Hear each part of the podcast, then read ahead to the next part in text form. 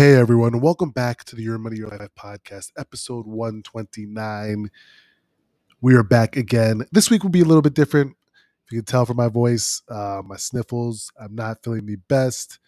Tested positive for COVID a couple days back, so this will be a different episode, shorter episode. But of course, we wanted to make sure we gave you the news this week as always. Make sure you five star rate, subscribe, review, support the podcast because of course we'll talk about what's the news like we do every week. A lot of things happening in the housing market. Um, a new company, FaZe Clan, going public. Tesla dumped BTC. Um, we'll talk about all of this and more. So make sure you five star rate, review, and subscribe. And we'll get into the show right now.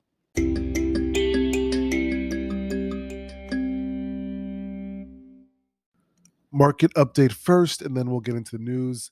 Um, we're actually on kind of a market bounce. A big thing that's been driving this market resurgence, shall we say, is um, you know, the fact that corporate earnings have come out and they haven't been bad at all.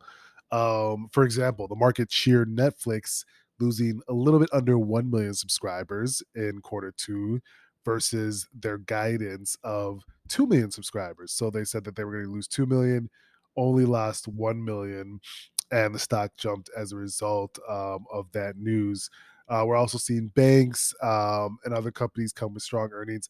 And a lot of the focus has been profit margins. Profits have held up despite the cost challenges that we're seeing across the world.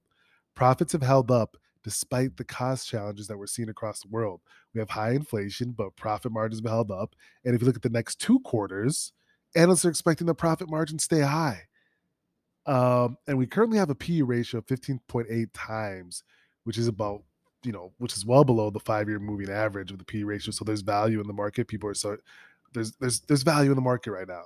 Things have been considerably recorrected, repriced, and there's value in the market. And I think that attributes to why over the last month we're almost a six percent gain.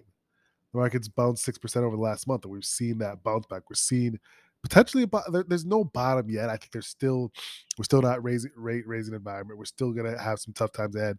But there's a little reprieve for the market right now. The market needed some good news, and that's why you're seeing this bounce, um, a sizable bounce.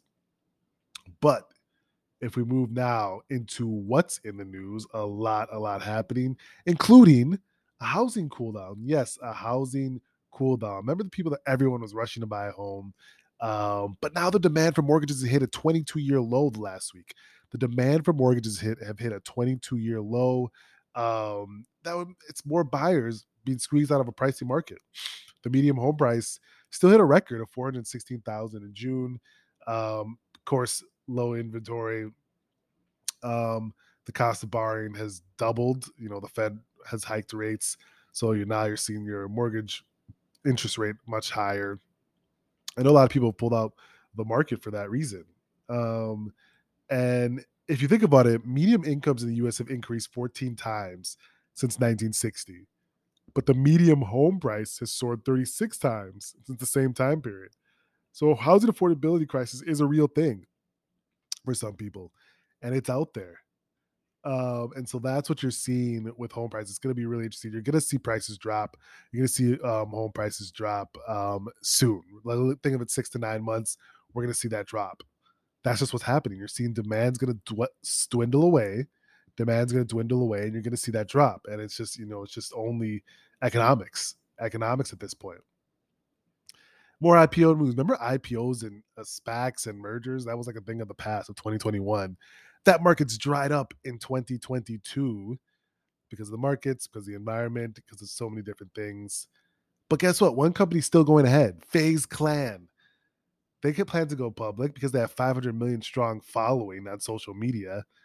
Uh, but for you those who don't know what FaZe Clan is, it's a gaming social YouTube gaming brand. Like that's the best way to describe it. It's like a esports gaming team slash brand slash social media company.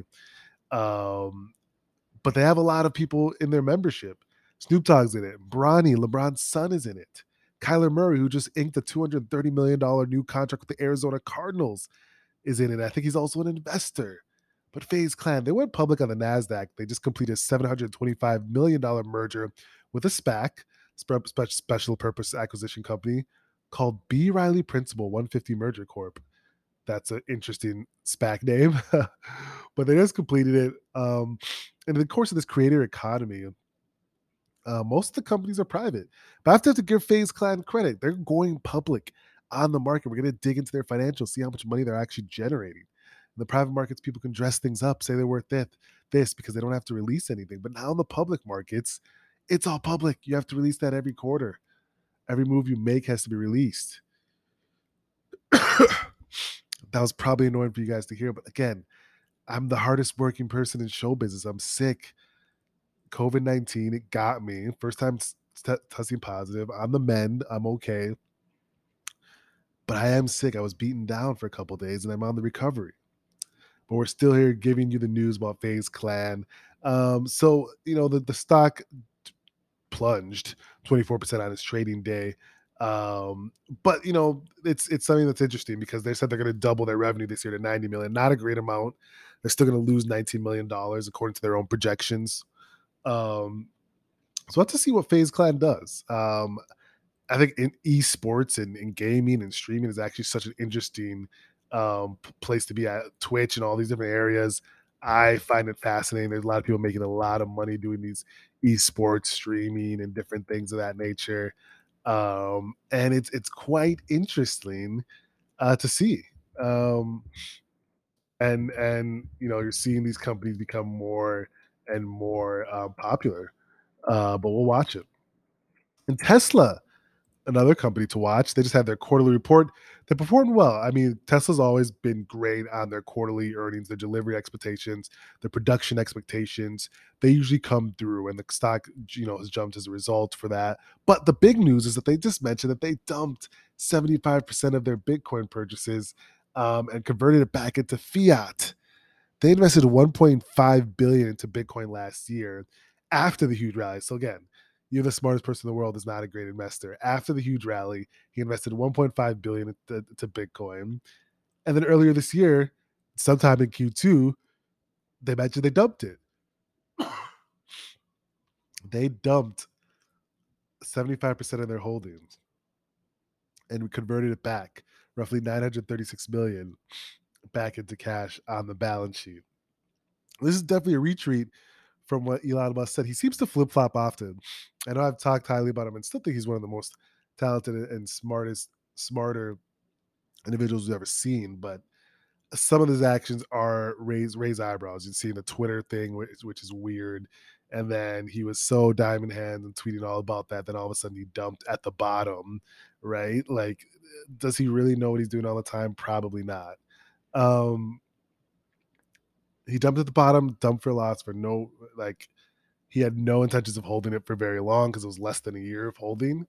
Um, and yeah, that was that did trigger something. If you look at the chart, it triggered something back in you know the time period where people think he dumped because it was sometime in Q2 um that this happened. Um, so interesting enough, interesting to note that Tesla did do that.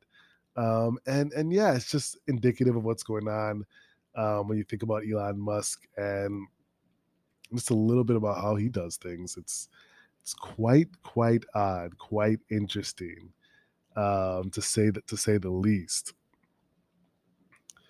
In other news, so we were just mentioned a little bit about um, COVID. Uh, just might as well get into it right now. Yes, the president. I just saw on Twitter the president.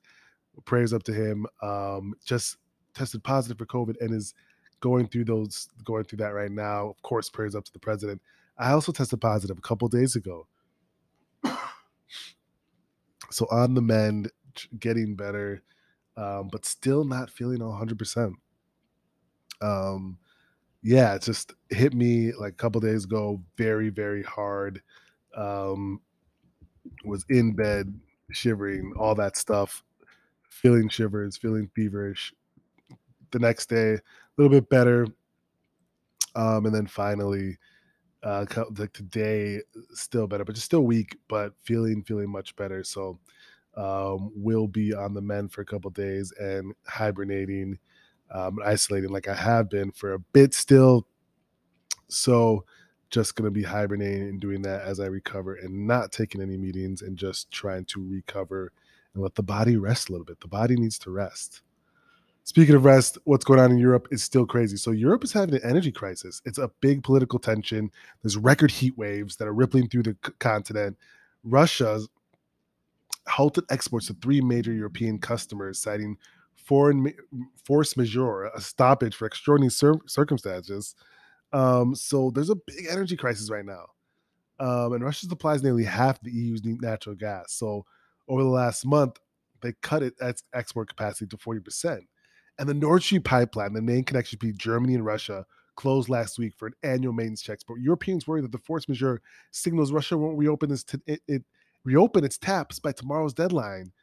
And Europe's gas prices are already up eight times from a year ago. So this energy crisis is really, really incredible. Brian Sullivan, CNBC, when I was on Wex in the morning last, you know, battling through like my Jordan flu game, was on Wex a couple mornings ago. They were talking about this um, and this energy crisis that's happening. Uh, it's really affecting really big news because it's going to affect the stock. They're saying that they, they don't release um, enough and open up the taps to release enough energy and export. So that's big, big news um, still going on. Of course, you still have the Twitter Elon Musk trial. It's going to start in October. Experts say there's a good chance that Musk will be forced to buy Twitter. I've said that. Um, you can't just back out. You can't just say you don't want to do this a deal anymore that you signed into. So people are saying there's a good chance he'll be forced to buy it. And we'll have to keep our eyes on that. Um, no roundtable today because we're going to get healthy. We're going to relax. I'm going to get healthy and relax. So no roundtable. We are going to kick that to next week. But I'm glad you guys were able to listen in, get some quick news in a matter of a blinking seconds. You got all you needed to know uh, for the week, but we'll talk next week.